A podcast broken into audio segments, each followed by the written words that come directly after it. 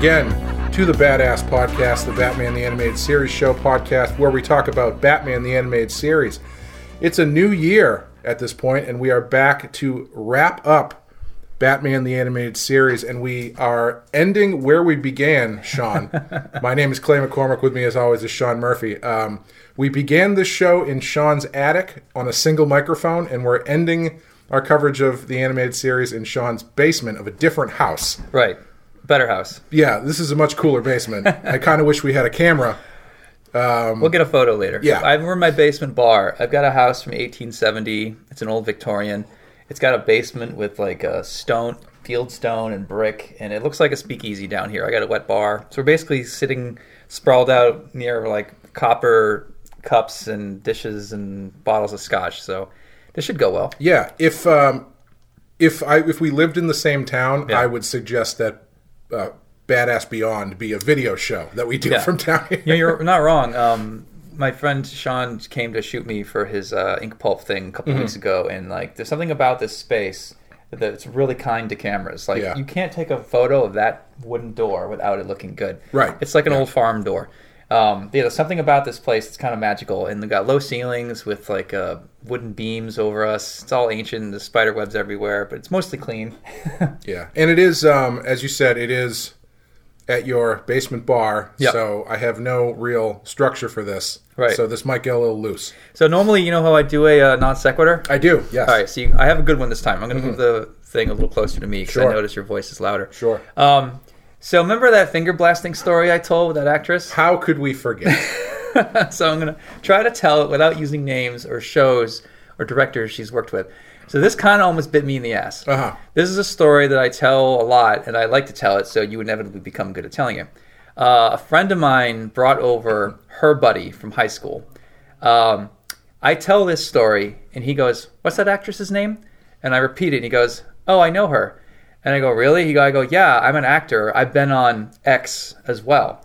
This guy has done a handful of shows for this same sci-fi director, movies and stuff like that. He's like a, a cameo guy. Yeah. So he's in Hollywood, and I didn't recognize him because I don't watch these shows.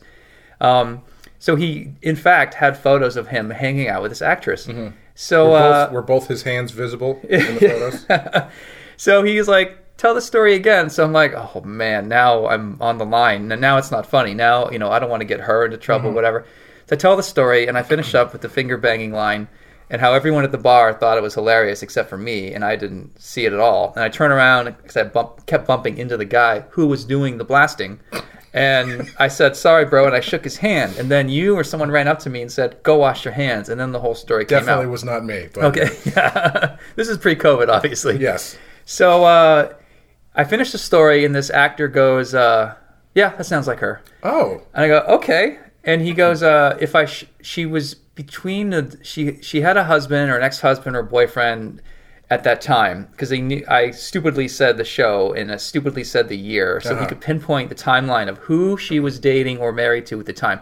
So he shows me a photo on his phone with him and her and this guy that she's kind of you know leaning on, Uh-huh. and he goes, "Is this the guy you saw her with?"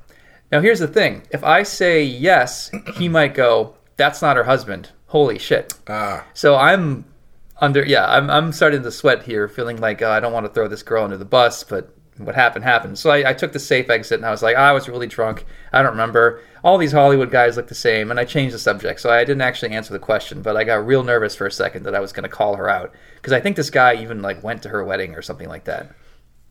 Well, was it the guy in the picture?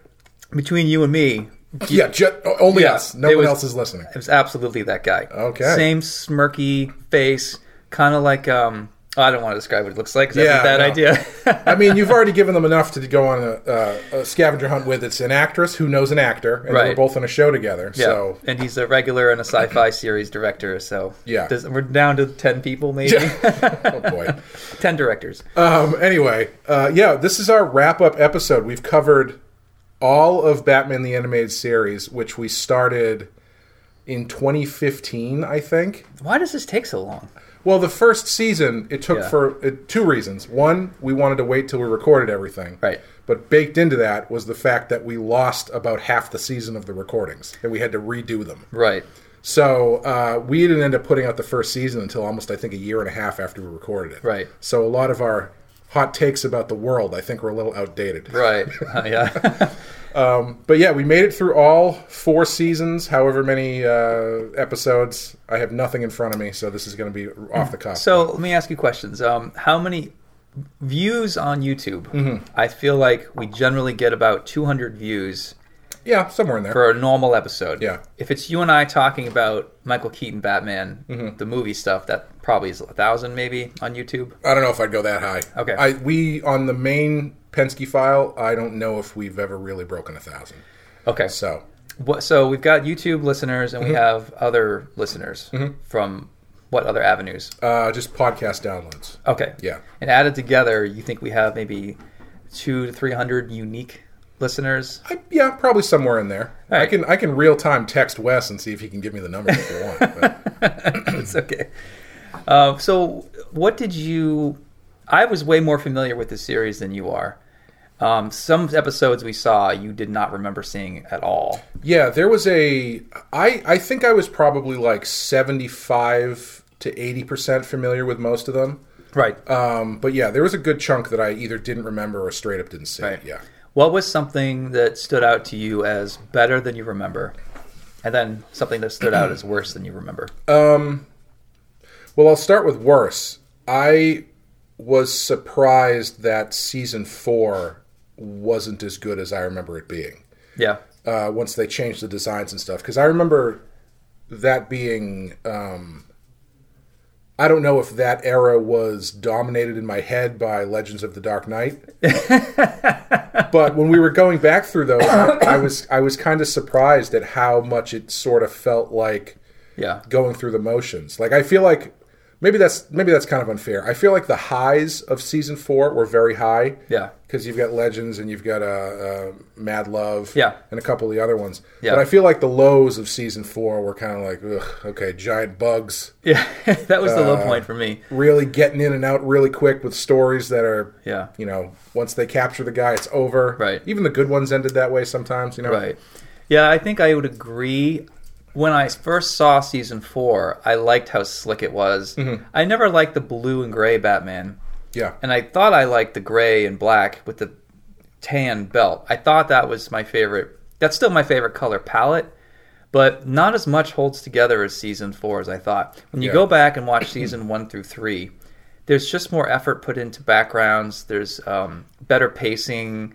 There's more unique stories, and uh, I think the first three seasons hold up a lot better. Now that I'm mature, I think that that's what I would push on people, even though it has the the blue and gray outfit, which I'm not as crazy about. Well, I, I think you're right because I think the first three seasons feel a lot more like they are their own thing. Yeah. Whereas season four feels like it's trying to be in line with Superman. Yeah. Which is eventually going to try to be in line with Yeah. Justice League. And that's It's a little literally what it was too. Yeah. like they revisited it to repackage it to put it together and then build it into Justice League, Yeah.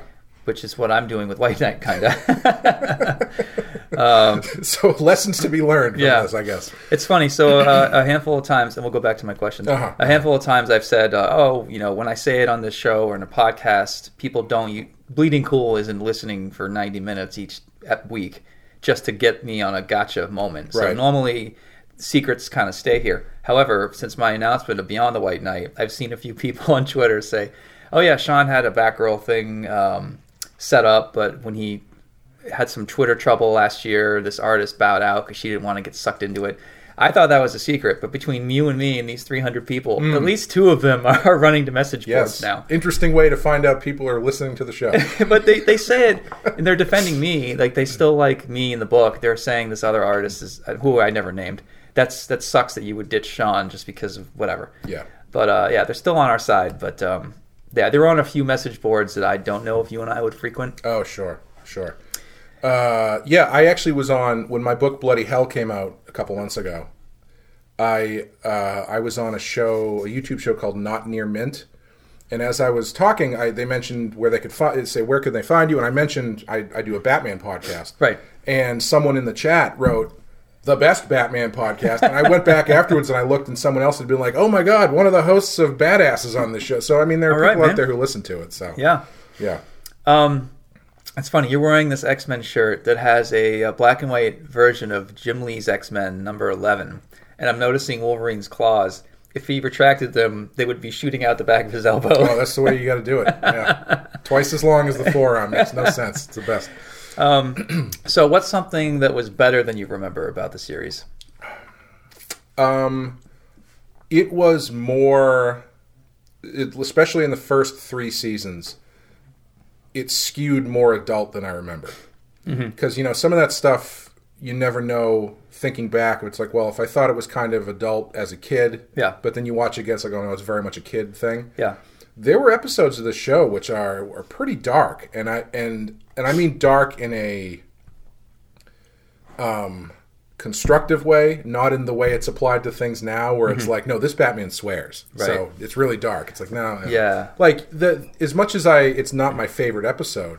The Rupert Thorne episode we talked about at the time, where with his brother and the flashbacks and Oh, stuff. the train. Yeah. That's like that's an episode of a children's TV show. Season one, I think. Yeah, where Yeah. it the half of it is a sepia tone flashback like Yep. Godfather 2 and ends with the bad Rupert Thorne who is at this point just a bad guy Yeah. having this Brother's a priest. yeah, his brother's a priest. They have this relationship that's fallen apart and his, you see his brother's leg get run over by a train which Yeah. causes his leg to be amputated. Well, it's some it's heavy shit. Oh, you're right. He does knock on his leg, and Yeah. it is wooden. It's some heavy shit for a Batman cartoon. Yeah.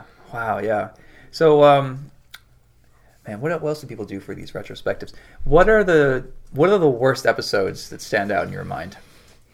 Um I'll go first. yeah, you go first. Uh, definitely the bug one. Yeah. I think that might be the worst episode next to the uh, terrible trio with the three Yes. college guys. yeah, yeah. Uh, I was gonna say, I think in season one you have the underdwellers where you got this guy, Yeah. but it was so well animated and it was so weird. Even though I didn't love it, I think that's way better than the bug episode. yeah.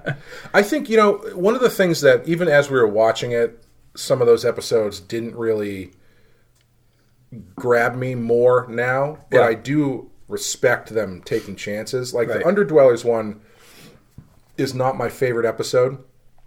But again, they're kind of taking a chance focusing on this group of homeless children and Batman's sort of on the peripheral a little bit yeah, and the other one that I, I never loved when I was a kid, and I don't know if I love it now, but again, it's I take I appreciate them taking a chance. Is the one where he loses his memory? yeah, That one uh, again, I, that's Yeah. I don't think that it makes sense that that doesn't connect with a child, Right. Child me, who's Yeah. there like I want to see Batman and the Joker or Batman stuff. Right. I don't know if I want to watch twenty five minutes of Bruce Wayne in Cool Hand Luke, forgetting who he is. You know? maybe now, maybe a little bit more, but Yeah. uh, not really. It's funny. Like as a kid, I, I think I liked that one. Mm-hmm. I didn't care that he wasn't in a costume. I like that when he remembered he was Batman. That payoff is especially potent, especially Yeah. when Alfred uh, uses the bat plane to chase Bruce to, to find him, Right, and then lands it verbally. And the plane's like, your you want? And then it lands in the desert.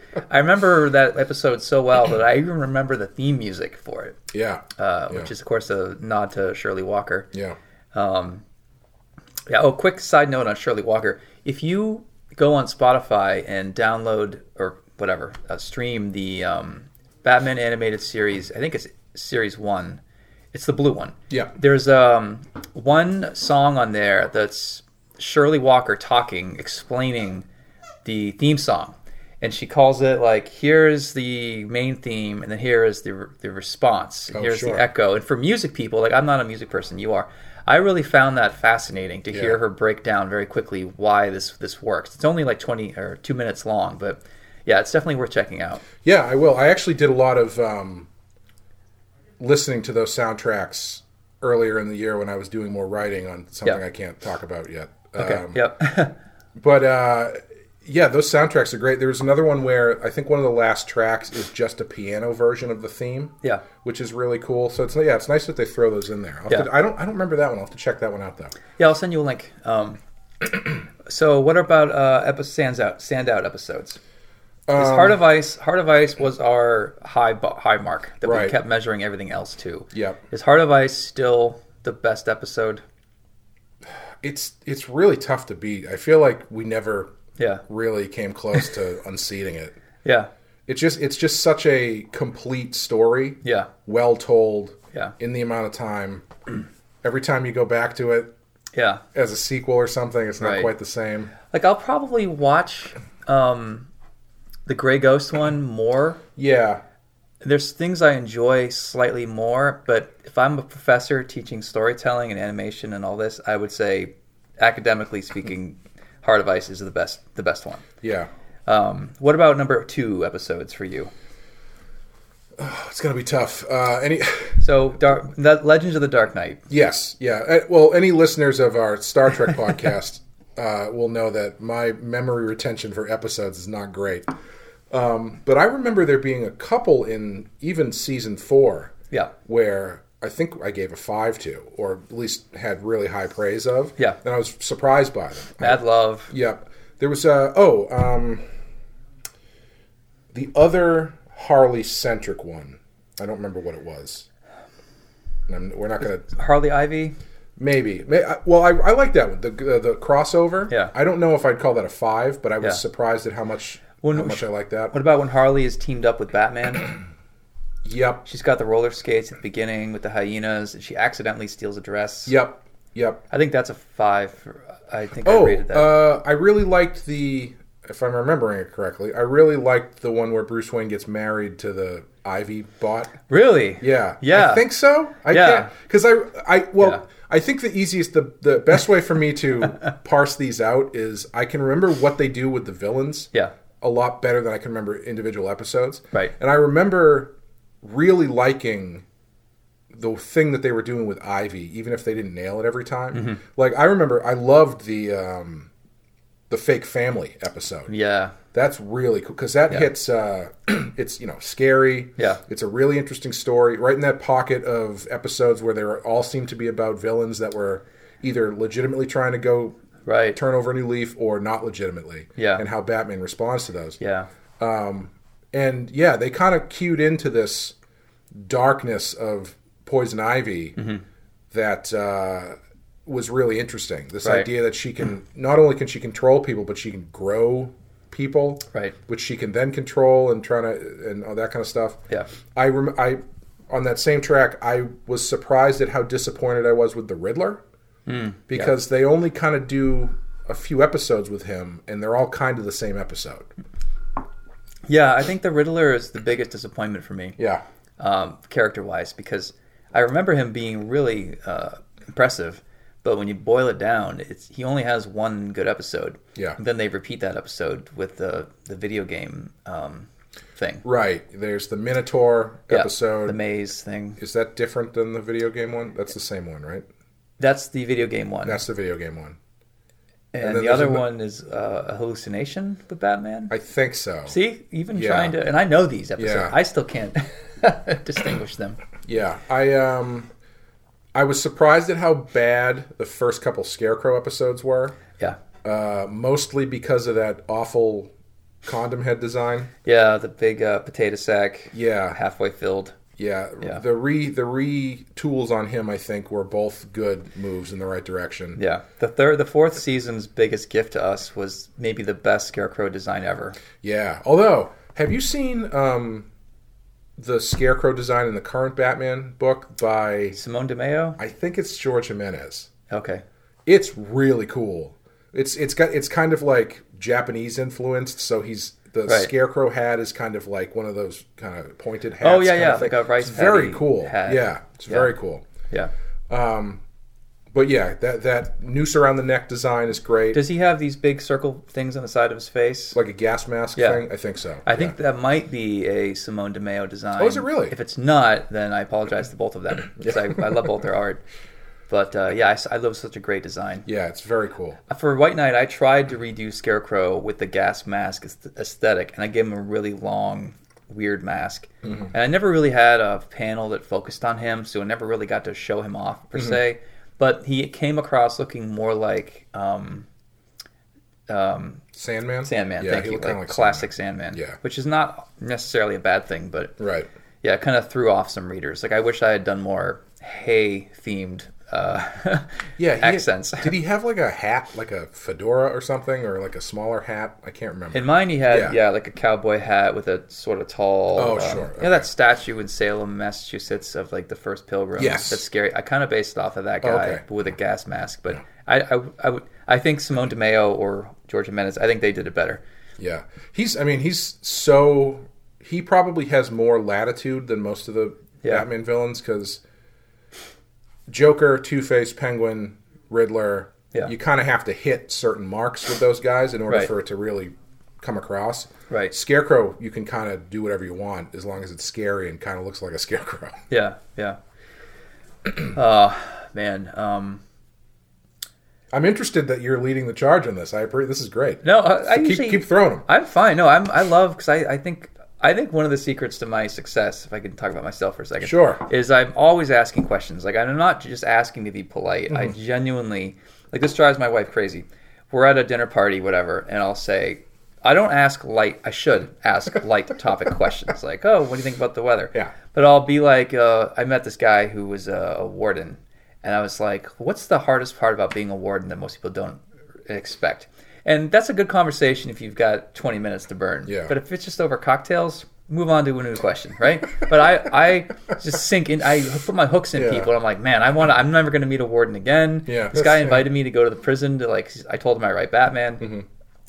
Um, but uh, yes. Anyway, like I, I'm fine. What bugs my wife is I'll ask these roundtable questions, and people will be like, I don't know, and they'll look at me like, What do you think? Because usually when you ask a question, you just want to tell people what your answer is. Sure. I genuinely don't do that. Yeah. Like it throws it stumps it stumps me as much as it stumps the warden and other people I talk to. Yeah. So uh, long story short, yeah, no, I, I love interviewing people. Cool. um, What um, if this was a, a series of one shot comic books? Yeah. Like we I sort of teased before. I don't know if we're ever going to make this happen. If I say Clay, which one do you want to do? Um, You're going to write and draw it, and you can rewrite it a little bit, but you have to kind of stick to. You know, as I've said before, I think I, I can't think of any specific ones off the top of my head, but I'm I think I would go for like the the B or C level episodes Right. because I think the ones that aren't quite there take the pressure off for, off of you as a writer or Yeah. an artist, um, and allows you more latitude to kind of Right. spruce them up a little bit. Like I never in a million years, if you said Clay, I'll pay you a hundred thousand. Well, Sure. Yeah. Go ahead. I was going to say for a hundred thousand dollars, I'd probably do it regardless. We're of the giving you the but- bug episode. yeah. Well, no, honestly, no. I I would rather take the bug episode than Right. something like if if you handed me Heart of Ice. Yeah. I would probably say no. Yeah, honestly, if I had a hundred artists who all put their hand up and I'm going to assign them all, I would not want to be the Heart of Ice guy. Yeah. because it's like, yeah, I want a good strong B, but I want to make it into an A. Exactly. Yeah. Yeah. Yeah. I think I think it's more fun creatively to have a little bit more latitude to be like, all right, there's a kernel of an interesting idea here. Right, yeah. Even I think I think that might be my memory of the Bruce Wayne gets married episode. Because Right. now that I'm remem- remembering back to our conversation, I think Yeah. I was like, there's a lot of potential here Right, that they right. didn't really have time to get into. Right, that episode is very shallow, and I feel like it could have been really deep. if Yeah. they really explored it. But Yeah. season four wasn't really about depth for the most part.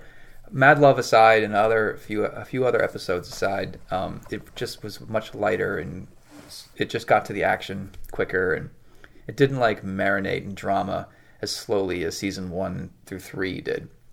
Yeah, it's and they just um I don't I don't know what it. It's not like they had less time. Maybe they did. I don't know. Maybe they had Yeah. less time because there are more commercials. I know that is a thing in animation. Yeah. Like some seasons of The Simpsons run a little shorter because they were playing more commercials and stuff like that. Right? Yeah. But yeah, there were so many in season four where, like uh, even even great ones like the Roxy Rocket episode. Right. It wraps up so fast. Yeah. Oh man, yeah. I might want to draw that one. Um, as like a, I'm a default pulp guy. Like if you show me a pulpy character, I'm already in. Even in the '90s, you show me the Shadow or uh, Phantom, whatever, Rocketeer, I'm in.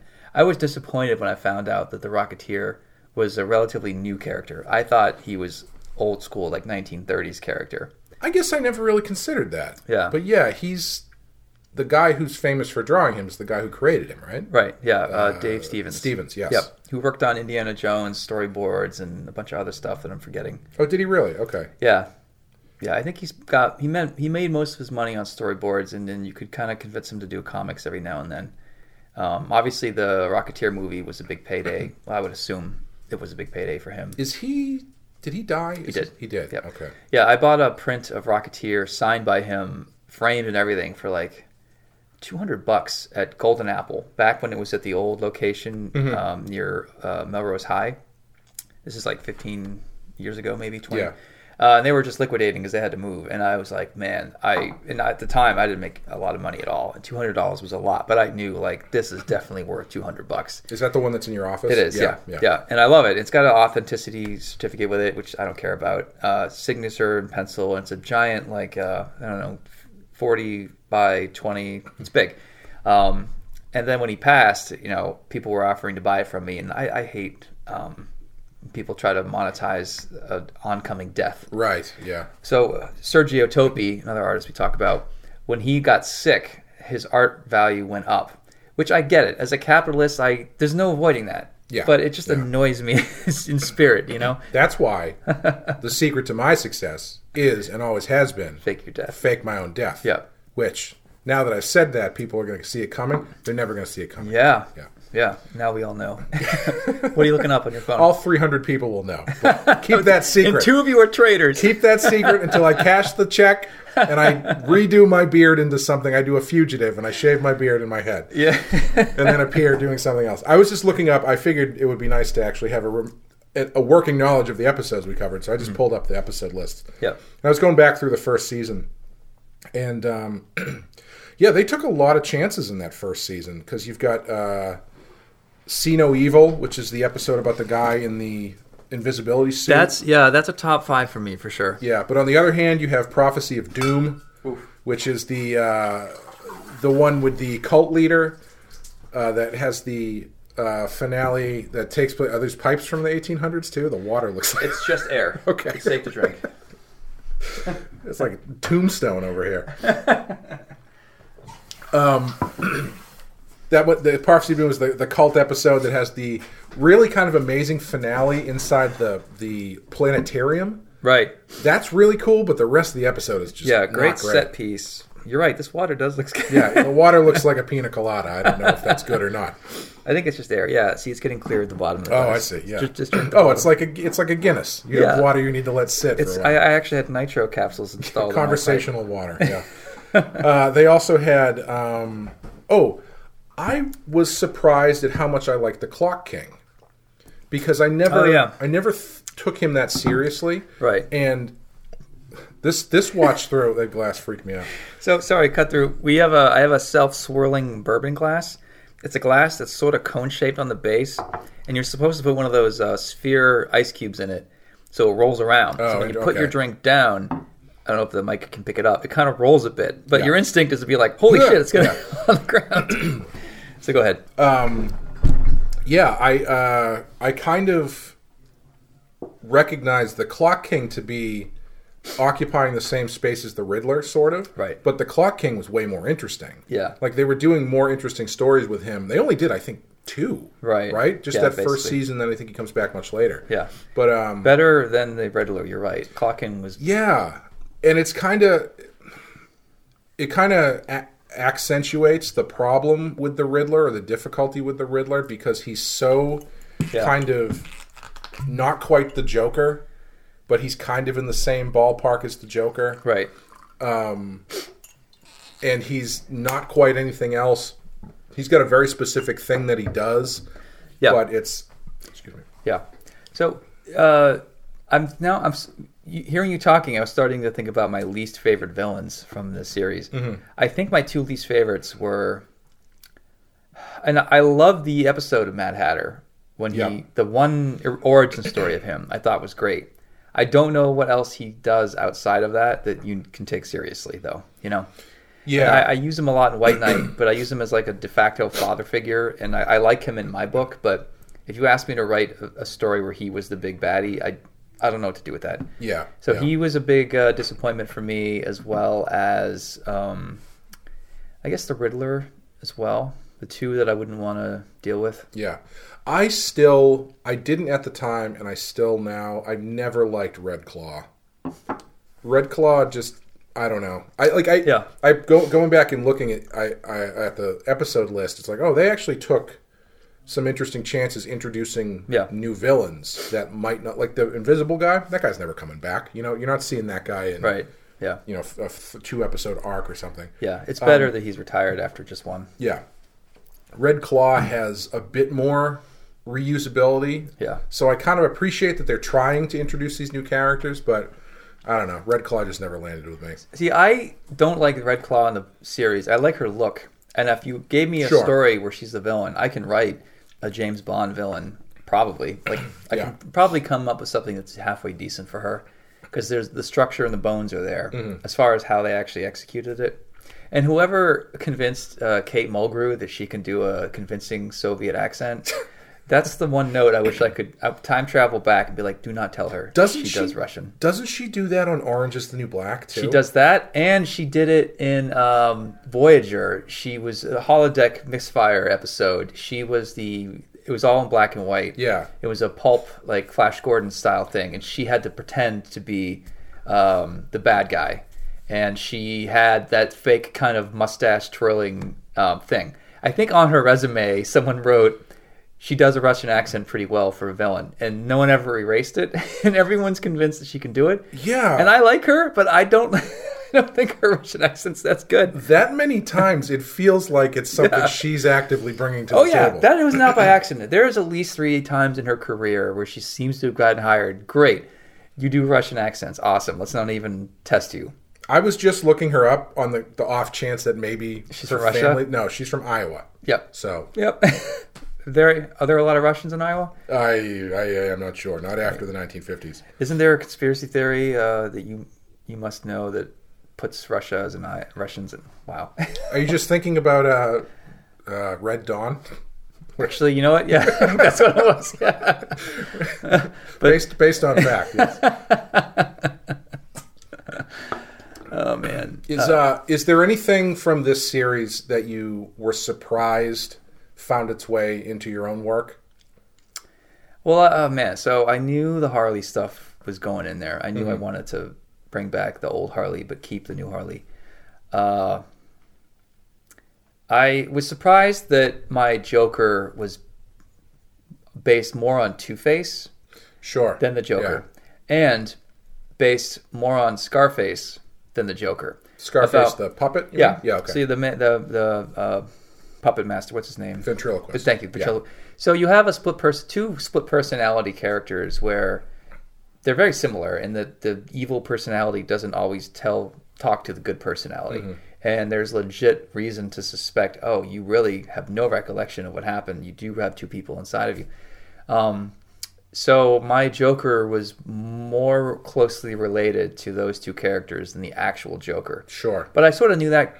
I mean, I when I started writing the script, I, I realized I need to play down Two Face because if I show Two Face being Two Face, it's going to be too similar. So Joker is basically Two Faced uh, in my book, and that's just kind of the thing you have to sort of go with. Right. If you're not into that, then you're not going to like my book. Right. but yeah, Yeah, because yeah, I was I was interested, and I, honestly, it was only coming up because we were both so deep into Yeah. White Knight as we were going through this, where some Right. things would pop up and be like, oh, that's interesting. That's very similar to what he's doing. I'm, I'm not, and I think most of it was like not on purpose. Yeah. and it's like it's not like Yeah. huge stuff, but I was always kind of Right. interested when something would pop up and be like, oh, okay, Yeah. I can see where maybe that kind of snuck its way. Yeah. in. yeah, And when I we got to the episode, the trial, where Batman Oh, is on trial and it's a, a kangaroo trial or whatever that's called. oh yeah, Um, that was a good one too. I remember liking that one. And some of the arguments they make, it's like almost word for word what I wrote, and I did not do the con- make the connection there. And I'm happy to to wear my flaws in my sleeve. Like I'm not insecure about these things. I'll, I'd rather admit it and be like, ah, well, you do Yeah. your best you can. I you mean, know? it's not a flaw. You know, it's just an influence. you know? Yeah. it's not, you're not actively Yeah. ripping anything off or attempting to. right, yeah. Um, Yeah, trial. That's one that I didn't think I'd like as a kid. It's like you think about courtroom dramas being lame when you're a kid. Mm-hmm. It's like, boo, give me the police chase scene with guns going off. Don't take me to the, the courtroom afterwards where these cops are testifying. Boo. Yep. As an adult, though, you're like, oh man, this is really interesting. Yeah. these these cold hard stares yeah, these characters are giving each other. When you're a kid, you're watching Star Trek, and you're like, I don't want to see a trial about whether or not Data is a human. And then later, you're like, this is the best episode they've ever made. Oh man. Um Yeah. I think if I was editing a line of books for each episode would be a, one shot, I would try to get you to do Clayface. Because I think Mm-hmm. it would fit your style. Especially all the mud you've drawn and Oh yeah, bloody hell. You are one thing I want to draw more of is mud. your your mud your mud uh, references are, are tight right now. I know. Yeah. Yeah, giving you a car or superpowers, I don't know, but mud, yes. I shoot all my own reference. My house is disgusting. Gross. Yeah. Oh, you know, uh, going. I'm looking back at season four. Honestly, it, it's it's so frustrating to me how specifics of these episodes don't stick in my head anymore. Right. Like we've watched on the Star Trek show. We're in our fourth series of Star Trek, Right. and it's just anything that happened more than two weeks ago on our show. Right. No idea. Do you have a, a history of um, what would the, the disease be? The disease of not retaining science fiction. yeah. No, it's just it's just I think with that one it's just there's we've gone through so much of it. Is it Tourette's? No, I'm kidding. No. that it just doesn't a lot of it doesn't stick after Right. a certain point. You know, Yeah. you give me a couple signposts I'm like, "Oh yeah, I remember that." But Right. Yeah. Um, I completely forgot about Joker's Millions, which I really like, the one where the the, Yeah, season the four. Barlowe dies and leaves the money to the Joker and then Yeah. it's all a joke. I like that one a lot. Yeah. Um, And Growing Pains, but talking about Clayface. Growing Yeah. Pains is a fantastic episode. Yeah. Yeah, that was a good one. I'd like to see. I don't know if they did anything with that character Annie. Um, actually, the cover I did for Paul Dini, they did a um as a new Batman animated comic book series, and I did a cover for issue one or two, and it was the worst cover I've done in ten years. Like I'm not happy with this cover, but there was a section of it with Robin and Annie with a, a scope right behind them. If you just cut that part out, like I'm so happy with that. Yeah. But the rest of it with the Deathstroke, I just I don't know. I was trying to filter Dini in, and it just screwed with my head, and it was yeah. Sorry, Yeah. whoever owns that cover, I apologize. Um, I forgot about Mean Seasons, which is a bit of a stinker. Yeah. The Calendar Girl episode. That's true, but with great animation though. Yeah, great name too. Good good name for a character. Uh, um, I think my biggest surprise from this entire experience was how prominent the brand manager became. I don't know. I don't remember when that started. It might have been the Two Face Yeah. episode. His origin for you and me on this podcast. Yeah. The brand manager has to be at least four years old now. Yes, I think it's back to the first season. That's- I think. okay, yeah. Yeah, I I'm think- sure if you played, if you just cut out brand manager chat, it would be a lot of us repeating ourselves. Mm-hmm. I'm sure it is, Like we should create a character next episode. We should create a character. Yeah, yeah. on the on the Star Trek show, um, once we got into Enterprise, I made a habit of doing a uh, fictionalized version of Rick Berman as a character.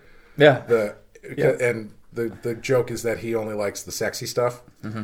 And um, one of our listeners, I think it was Kyle, cut together like a super cut of all the times that we did that. Oh. and it was it was something else. Yeah, it's it's Mar- It's very similar voice to the brand manager. actually. Yeah. Oh, you have your. brand manager is a little bit more New York than Rick Right. But it's a similar voice. Yeah. yeah. Can you do a Boston accent? Uh, you know that's okay. So, So, Clay lives in Somerville, which is in Boston. So Clay should have a Boston accent. and I, I probably do to a lot of people who are listening who are not from the area. right. But I lost my accent pretty decently when I went to college. Right. Because it was the first time I realized I had one, Right. and so then I kind of forced it out. Right. Um, and I think the weird thing about Boston accents is people who have it and do it naturally, it sounds natural. Mm-hmm. If you lose it and try to do it again, it always sounds fake. right. Like anytime Affleck or Damon or any of those guys do a Boston accent, everybody Right. else is like, "Oh my god, it sounds so good." I'm like, that sounds so fake. It sounds so fake. It's funny. So you don't have a Boston accent, but your O's.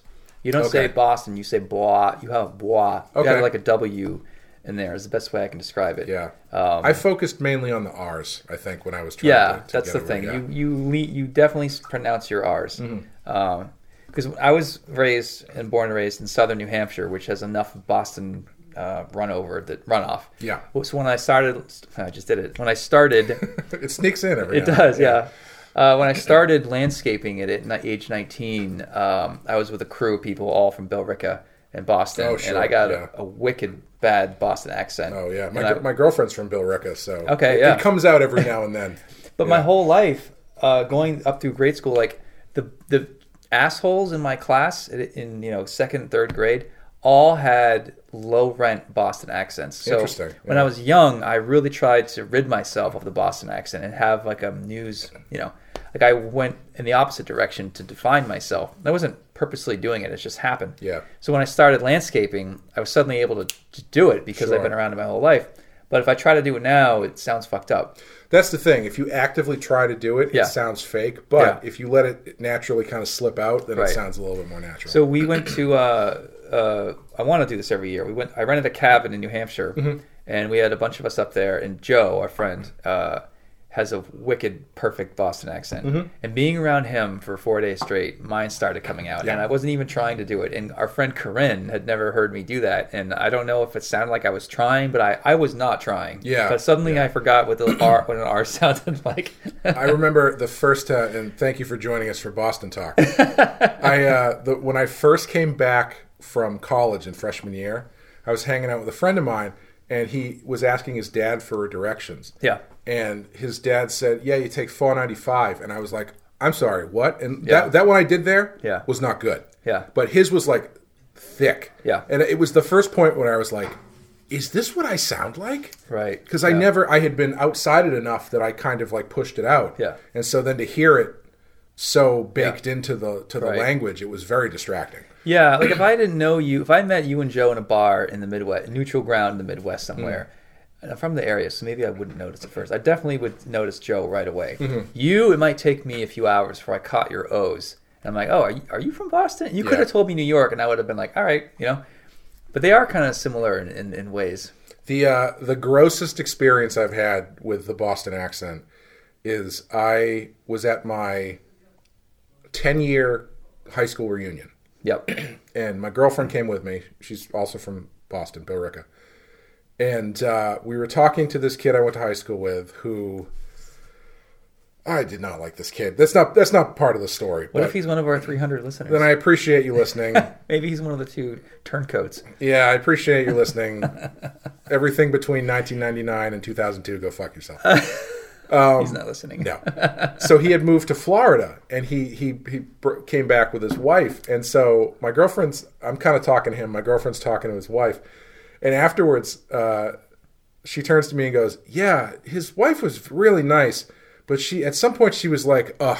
And that accent, that Boston accent, it's so hot, isn't it? And my girlfriend was like, "No, it's Yeah. not. It's the grossest accent." So I, I lived in LA in 2003 for about a year and a half Mm-hmm. or longer, and we were still Good Will Hunting was still kind of in the recent memory, yeah, and I could switch on my bo- my bad Boston accent to talk to girls at bars, no Ah. problem.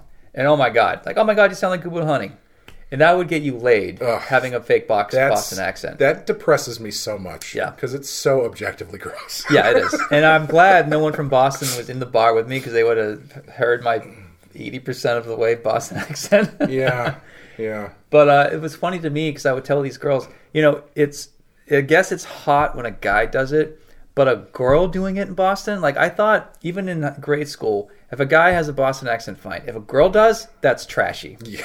Like a girl like Donnie Gavin, like and usually Yeah. they're angry and wearing you know uh, you know a jumpsuit on the side of the road complaining to a cop about a, something a, that's their a fault. 4X size sweatshirt is what it is usually. Like Amy Adams did a perfect one. oh, she was great. Yeah. and I I've not been able to watch her since, and I have nothing Oh, against yeah, her, yeah. but she did such a good Boston, a trashy white girl Boston accent in the movie The Boxer or something. Yes, yeah. I can't get her out of my. I even when I watch her in that um, space with the aliens, where she's a oh, Arrival. Arrival, Yeah. great movie. She's awesome. I can't fucking stand her because I keep listening. I all I hear is Well, the key to that movie is the is the way they communicate is through Boston accents exclusively. it would have been great. We're gonna call these two Yeah. aliens Johnny and Maki. We've we've we've we've deciphered the language, and they're asking if we park the car in Harvard Yard. Um, no, anytime I hear the Boston accent from a woman, I assume worse. I assume that there is a yeah. uh, large size iced coffee inside a hot coffee Yeah. cup on Yeah. its way towards my head. So I've known guys with a hard Boston accent who uh, were landscapers and easily made three hundred thousand dollars a year. Mm-hmm. If you are a worker and you're a, this is sexist, but it's just how it is right now, uh, or how it was. Um, just because you're a guy in a blue collar bar talking like that Mm-hmm. doesn't mean you're not wealthy as fuck. Oh, sure, Yeah. Absolutely, especially under COVID, where these contractors make it. But a girl with that accent, guaranteed she's not that wealthy. Well, the guys, you get them drunk enough, and their English accent comes out. It's, Oh, they they think I'm from Billerica, but I'm actually from Oxford. yeah. oh. Um, anyway, back to back, Back to Batman, yeah. Batman. Um, did you did you find that you learned anything like storytelling wise by going through this again? Especially because you were doing this, you're in a u- unique position because you're working on Batman as we're going through what you would point to, I would assume, as the primary influence Yeah. or inspiration for White Knight. You know, that's interesting because, like, you know, episode one of this is like, yeah, I'm thinking about maybe pitching a Batman story. Mm-hmm. Episode two is like, yeah, I wrote a thing. Episode three, yeah, they're kind of going for it. Episode four, yeah, my editor doesn't really like it, but they're going to give it to me anyway. Episode five is I could rip off the whole show, and no one would sick. know. Have you seen POV? That's like basically No what- one else has seen it either. You know, what if Joker or Two Face were the same? like, if you really want the sort of biography of White Knight, it sort of starts with this podcast in a Right, way. I mean, it's not every episode, but there's enough nuggets in there. Um, I'm so bad at filtering myself and not spoiling things, but it, I don't know. It doesn't really matter. It's funny now. Now that I'm, I'm going to sound arrogant for a second. Now that I'm quote unquote Sean Murphy at my publisher, I have seniority over anybody I work with. Sure. Um, before, I had editors who'd been there, who were lifers, who'd been there forever, and um, there's still a few hanging around. But I'm now been with DC for 15 years. Wow. Most of the editors there, on and off for 15 years. Mm-hmm. Most of the editors there are younger and like grew up with my stuff in some way. Sure. So even when I used to get phone calls from marketing, I just did it again, marketing. I used to get phone calls. See, I didn't catch that one. Yeah, So you're from Boston. uh, I used to get uh, phone calls from marketing and the talent rep, like, "Hey, you know, you said this on Twitter. Be careful." Blah blah blah. I used to get reprimanded for whatever. Now I don't because they're Yeah. like, "We're working with Sean. He's our Frank Miller. We're just happy to be on White Knight, and we're just gonna just take go along for the ride. Like what I say kind of goes." Sure. And I'm not looking to throw my weight around or be George Lucas. Like I, I only uh, work with people that will push back on me, which includes you, of course. I, I That's think all I do. and he does, yeah. a wicked lot. Yeah. that was another thing, not to derail. Uh, Yeah. I didn't know that wicked was not a worldwide Oh yeah, uh, adjective. yeah. Wicked, uh, Bang a Yui. Yeah, when I the first time I said it was actually my church's youth pastor who was from Alabama. Yeah. When I said wicked, he was like, "I'm sorry. Yeah, that's what, a weird What are you one. talking about?" Yeah. It's like wicked, you know, like Yeah. wicked cool. And I was uh, like, no, that's not something people say. water fountain's a bubbler. Uh huh. Bubbler, not a thing. Yeah. A stoop is not. They know what that is in New York. But when you go past that, Yeah. stoop I is I never was a stoop. I was more of a porch person. porch. Yeah. Yeah, it's more porch than stoop. What's hilarious about this is we we uh, think that we don't have Boston accents, but again, I think anybody who's Yeah. outside of the Boston area is going like these Right. guys are out of their fucking minds. So one last thing, I'm going to test you, and then we'll get off the Boston accent. Yeah. Uh, I don't want to say the word because I want to prime you. Mm-hmm. Uh, the the Mexican cocktail you drink. Say that word that starts with an M. Margarita? Did you say the R? No, I didn't. I, I say margarita still. I'm worse than you are. Yeah. I thought you were going to ask me what it's called if you drive your car into an area where you have to go around in a circle. Oh yeah, okay. Rotary. Rotary. Yep. Yeah. Yeah. rotary or oh, yeah, roundabouts. Fucking weird. But Yeah. England has uh, like forty percent of the round. No, sorry, France has forty percent of the roundabouts in the entire planet. Wow. Yeah, I don't know why I just thought. And they're not. What's the French word for roundabout? I don't know. Lay roundabout. Blah, blah, blah, Sure. Yeah. Um, so is there anything else you want to talk about? Um, What are we doing next? How about that? Well, uh, after this, uh, I think we're going to do we're going to do the world's finest episodes, the crossover, the Batman and Superman crossovers. Yep, it's four episodes that make up that uh, VHS movie.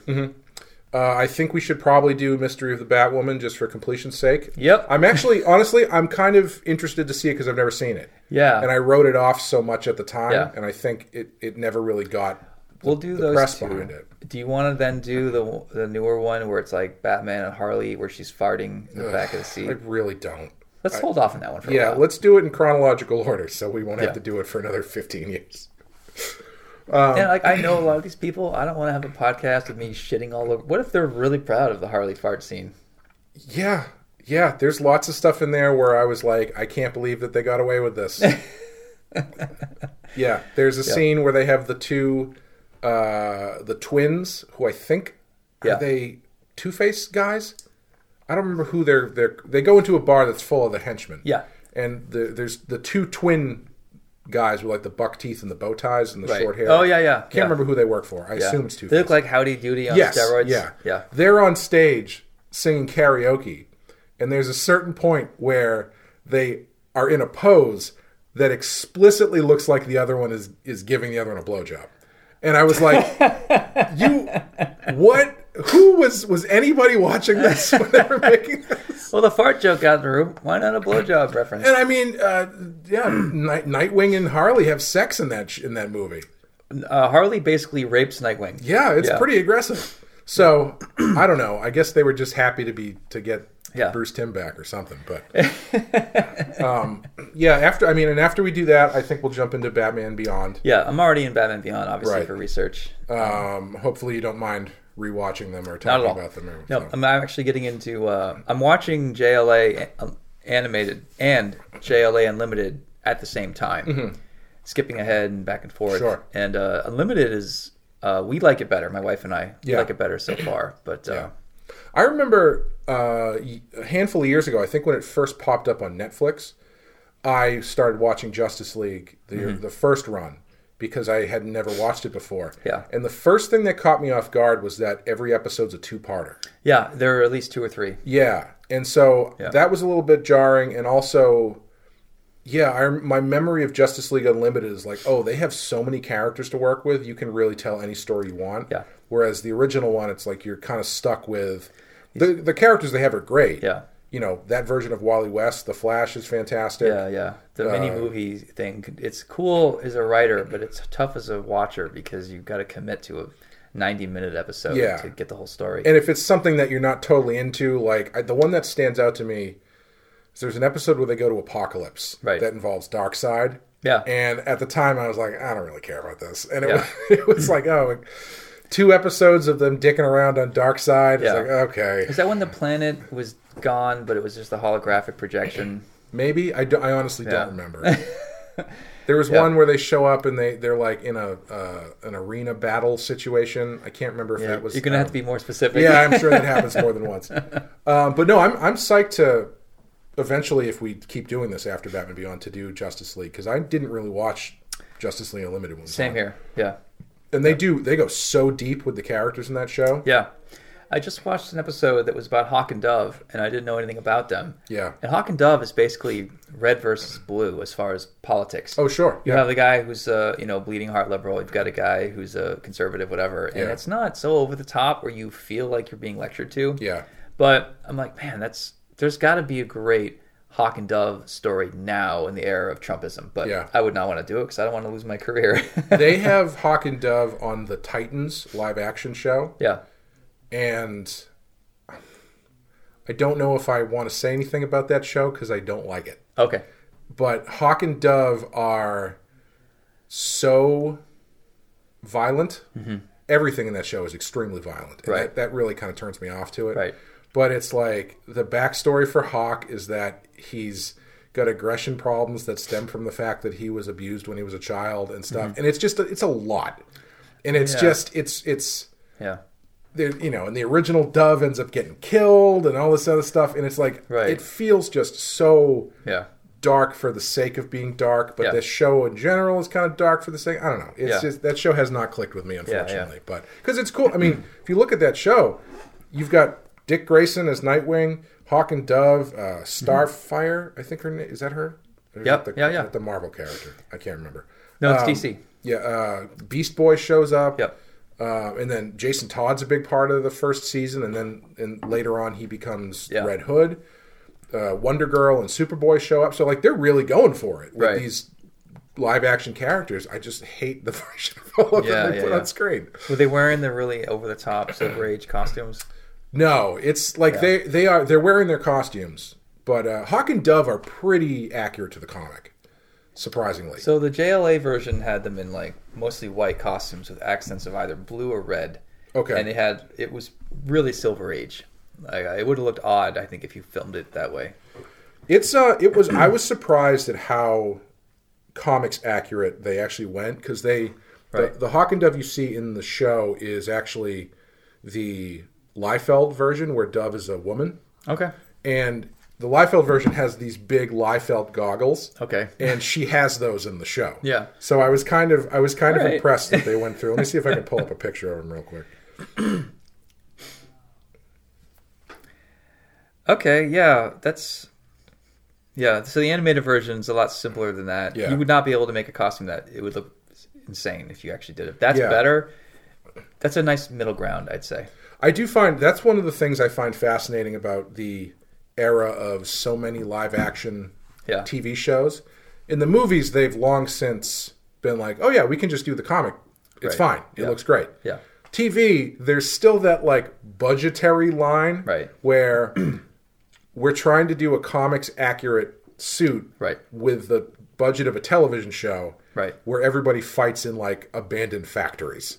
Yep. And so you kind of like Yeah. some of it it's CW vibe. yeah, some of it kind of comes off as a little bit j- janky, but it's also cool to see the legit costumes and stuff. Right. So it's you kind of you kind of have to Yeah. shut your brain off and Yeah. enjoy it to enjoy it. You know. I think uh, I want to let's let's end this podcast. Sure. Let's do one right now about Batman Beyond the White Knight, and I can ask you questions, and you can be honest and give spoilers Okay. for what you're doing, and you don't have to release the second one until three months from now. Oh, okay, so you want to do a second episode? Right now, Gotcha. Yeah. So Okay. we'll, people listening, you can make it pay to play or whatever. It's up to you. Yeah, Play. we can put that on the Patreon. Yep. Yeah, we had.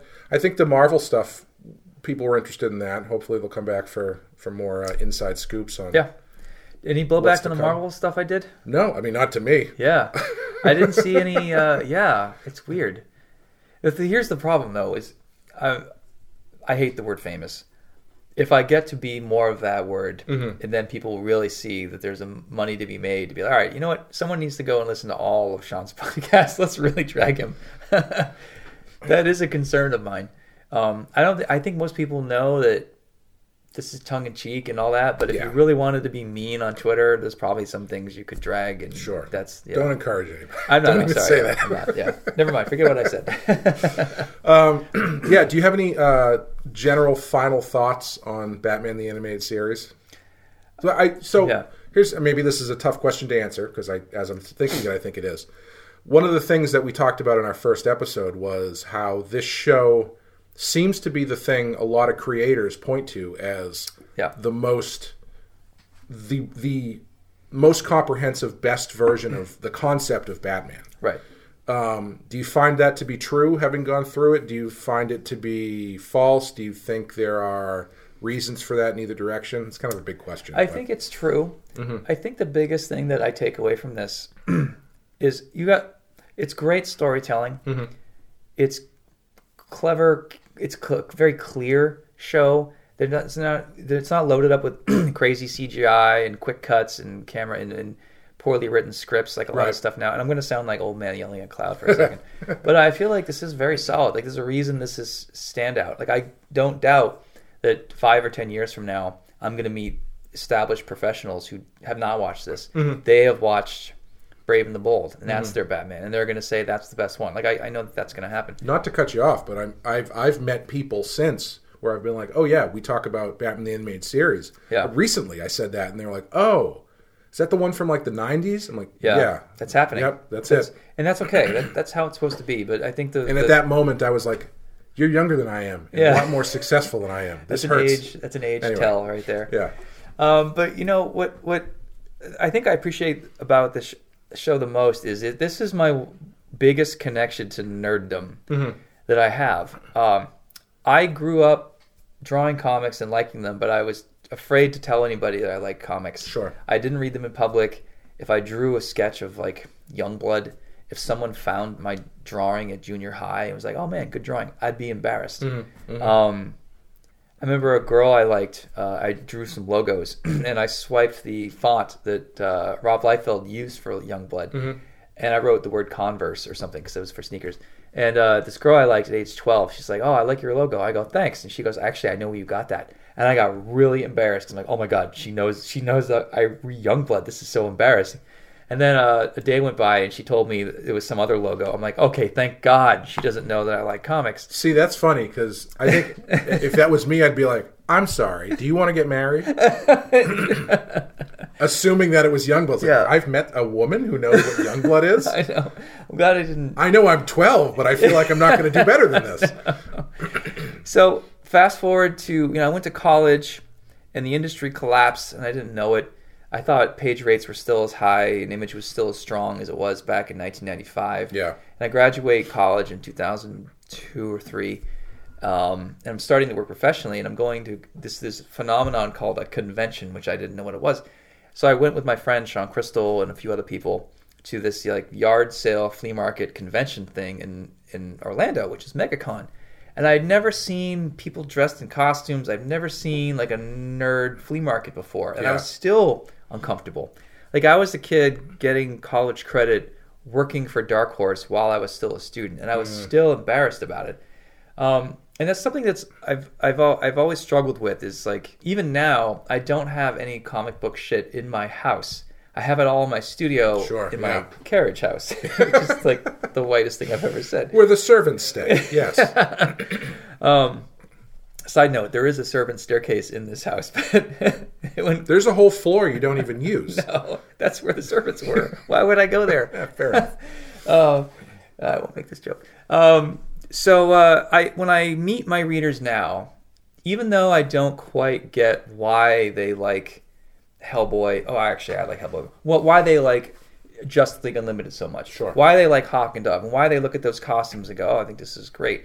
I understand that this has severe, uh, important emotional meaning to them Mm-hmm. in a way that is unclear to me. But I, I, I can empathize because I have it with this cartoon series. Sure. With this and with Star Trek TNG, those are my tethers to understanding my my readers. Hmm. Um, I don't have to get why they're all crazy about X, Y, and Z. I don't, you know, or if they're going on a, a, a tangent about One Piece Man. I haven't read that yet. Um, One Punch Man, sorry. Oh, one Punch Man. yeah, One Piece Man. That's actually not a bad title. he only has one gun. He's one of those. He's one of those Gumby toys. Remember, like the ones that you know. Oh, I got a Batman toy. No, it's one of those bendy ones. You don't need points of articulation. No, Make it out of rubber. Yeah, just make it out of rubber and put like a, a steel string in there. There's only you two wire. action figures that we made sense for, and Gumby is one of them. Yeah, yeah. And the other is his horse. And you try to put them in like a fighting position, but they got that big U bow in the elbow because it's not articulated. Yeah, But I think for me, uh, the thing that makes me understand my readers is having my own nerdy connection to the Sure, shit. So they can be into, you know, uh, D and D or whatever. Even readers that are into furries. Uh, I have a brother-in-law who's a furry, so Mm-hmm. like I am, I'm not weirded out by any of it anymore. But I still, to this day, have a hard time telling strangers that I draw comics. yeah. You know, honestly, I think, and this is, I think, goes to if if this is how I felt from public perception through media, then I can't imagine how uh, people in certain situations that are much more life and death or real or really matter aside from comic books right. this is I, this, this is a long way of me saying um not articulately like my i was a, i was much more of a comic book nerd than you were when i was a kid Right. but even i was like no i don't go to conventions that's where the nerds go and that's exclusively because of the way that i perceived them through Right. television and anything else it's like oh comic Right. conventions are where the nerds go Yeah. on the simpsons they would go to a comic convention that's where all the nerds are Yeah. and so, you know, like I can't, I, I can't imagine what that's like for people who Mm-hmm. see themselves represented in negative lights in various Right. different states of life that they're in. Yeah. But like, it's, uh, it is the kind of thing where it's like, oh, you kind of go to these things and you and you recognize that everybody's got something they're into. Yeah. You know? Yeah. And even I I think fantasy football is hilarious Right. because Yeah. When I saw fantasy football, I was like, I don't understand this. And then someone explained it to me and I'm like, Yeah. it's Dungeons and Dragons for football. It is. Yeah. It's HeroClix for Yeah. quarterbacks. yeah. It's like everybody's a nerd about something, you Yeah. know? And Yeah. it's it's. But it is yeah i had the same thing like i still i've probably said this before but i remember being at a christmas party a couple years ago Yeah. You did. yeah where my girlfriend's younger Infinity Gauntlet. cousin yeah, Yeah. girl cousin was telling me about the infinity gauntlet Yeah. and i wanted to be like you don't understand Yeah. if i said this to anybody when i was your age no one would hang out with me and now it's the, the coolest thing in the world is the fucking infinity gauntlet I love that. you're gonna know who Adam Warlock is in like three years. Everyone is, and it makes me mental. But I love it. I mean, I, I like that it's become more ubiquitous. But yeah, it's Yeah. it's a this is an interesting touch touchstone. This show, Yeah. because it does seem to be something that everybody respects. like the thing is with this, this the reason this show is more important than Brave and the Bold and the Batman and all the other shit is it was the first that kicked off. Like there wouldn't be a Brave and the Bold without this this series. Oh, sure, yeah. Or any of the other shit or JLA. Like because of Tim Burton and Batman Mm-hmm. doing so well, it led to. So we'll, we'll credit Tim Burton, I guess, as the person that kicked all of this off Yeah, I would say so. is he got he basically got this shows like this approved and this approved was proof of concept for x y and z and here Hmm. we are you know 20 years 30 years later yeah Yeah, I I think while I don't disagree that Batman the animated series is probably the the best interpretation of Batman. Yeah. I would amend that and say in my mind it's a combination of Tim Burton's Batman Mm-hmm. and this show because of exactly that reason because Yeah. I think that is what sent people down the road of oh you can handle this in a different manner that's not just Adam West in tights yeah yeah and exposed that. I mean, at this point, Dark Knight Returns has already been out. Mm-hmm.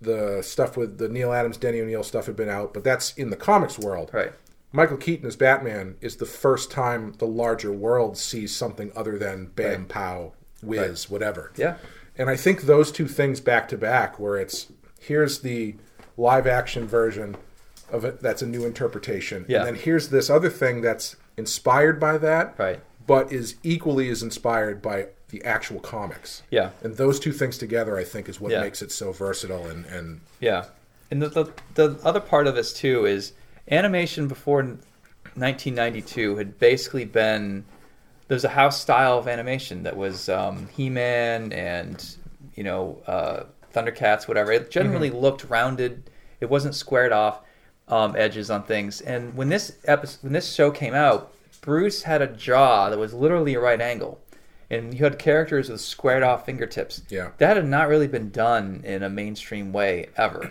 and even when the execs were looking at some of the I don't know dailies, I don't know what you call them. Yeah. they're like, oh, why is Batman's jaw so square? It's so interpretive. It's so like you know.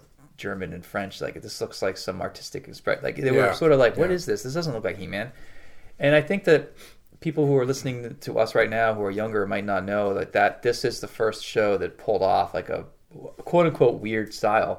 It's not that weird now. yeah, Um, and uh, yeah, in context, like that had never been done before. yeah, and it pulls from from everything. Yeah, the Fleischer stuff. Yeah, it pulls from Fleischer, it pulls from Alex Toth, it pulls Yeah. from Hanna Barbera, which I mean, T- Toth was doing a lot of those designs and Yeah, stuff. yeah, but, um, it pulls from the comics. It it really does take a little bit from the entire history of Batman. Yeah. which is even back to the pulp stuff. It is a very pulpy show. yeah, And so I think that's why everyone looks to this is because it has a little bit of everything in it. yeah, You know, it goes from street level pulp story to mm-hmm. fighting giant monster bugs or demons and shit. It's like every every facet of Batman is covered. Yeah. And it's all consistent and handled with more or less the same amount of care. yeah, Yeah. yeah. I couldn't put it any better myself. Oh, all right. So uh, let's we'll do uh, the world's finest next. Mm-hmm. Um, and then we'll get into Batman. Oh, sorry, and then the Batwoman. Yep. And then uh, we'll get into Beyond. Yeah, yeah. So uh, um, hopefully that'll be sooner than later. Yep. Once the, I mean, this will come out. This should be out the first week of January. Yep. So uh, once holidays are over and stuff, we can regroup and, Nice. and see and what works. no editing for you. Yeah, well, we'll see about that. No, I think I'm, I might have to mess with the levels and stuff, but generally, content-wise, I think we're good. Yeah, I didn't say anything that that bad. All right, thank you guys so much for uh, uh, for listening for the past Jesus four years we've been doing this, um, and we will be back soon with some movies and then a badass beyond.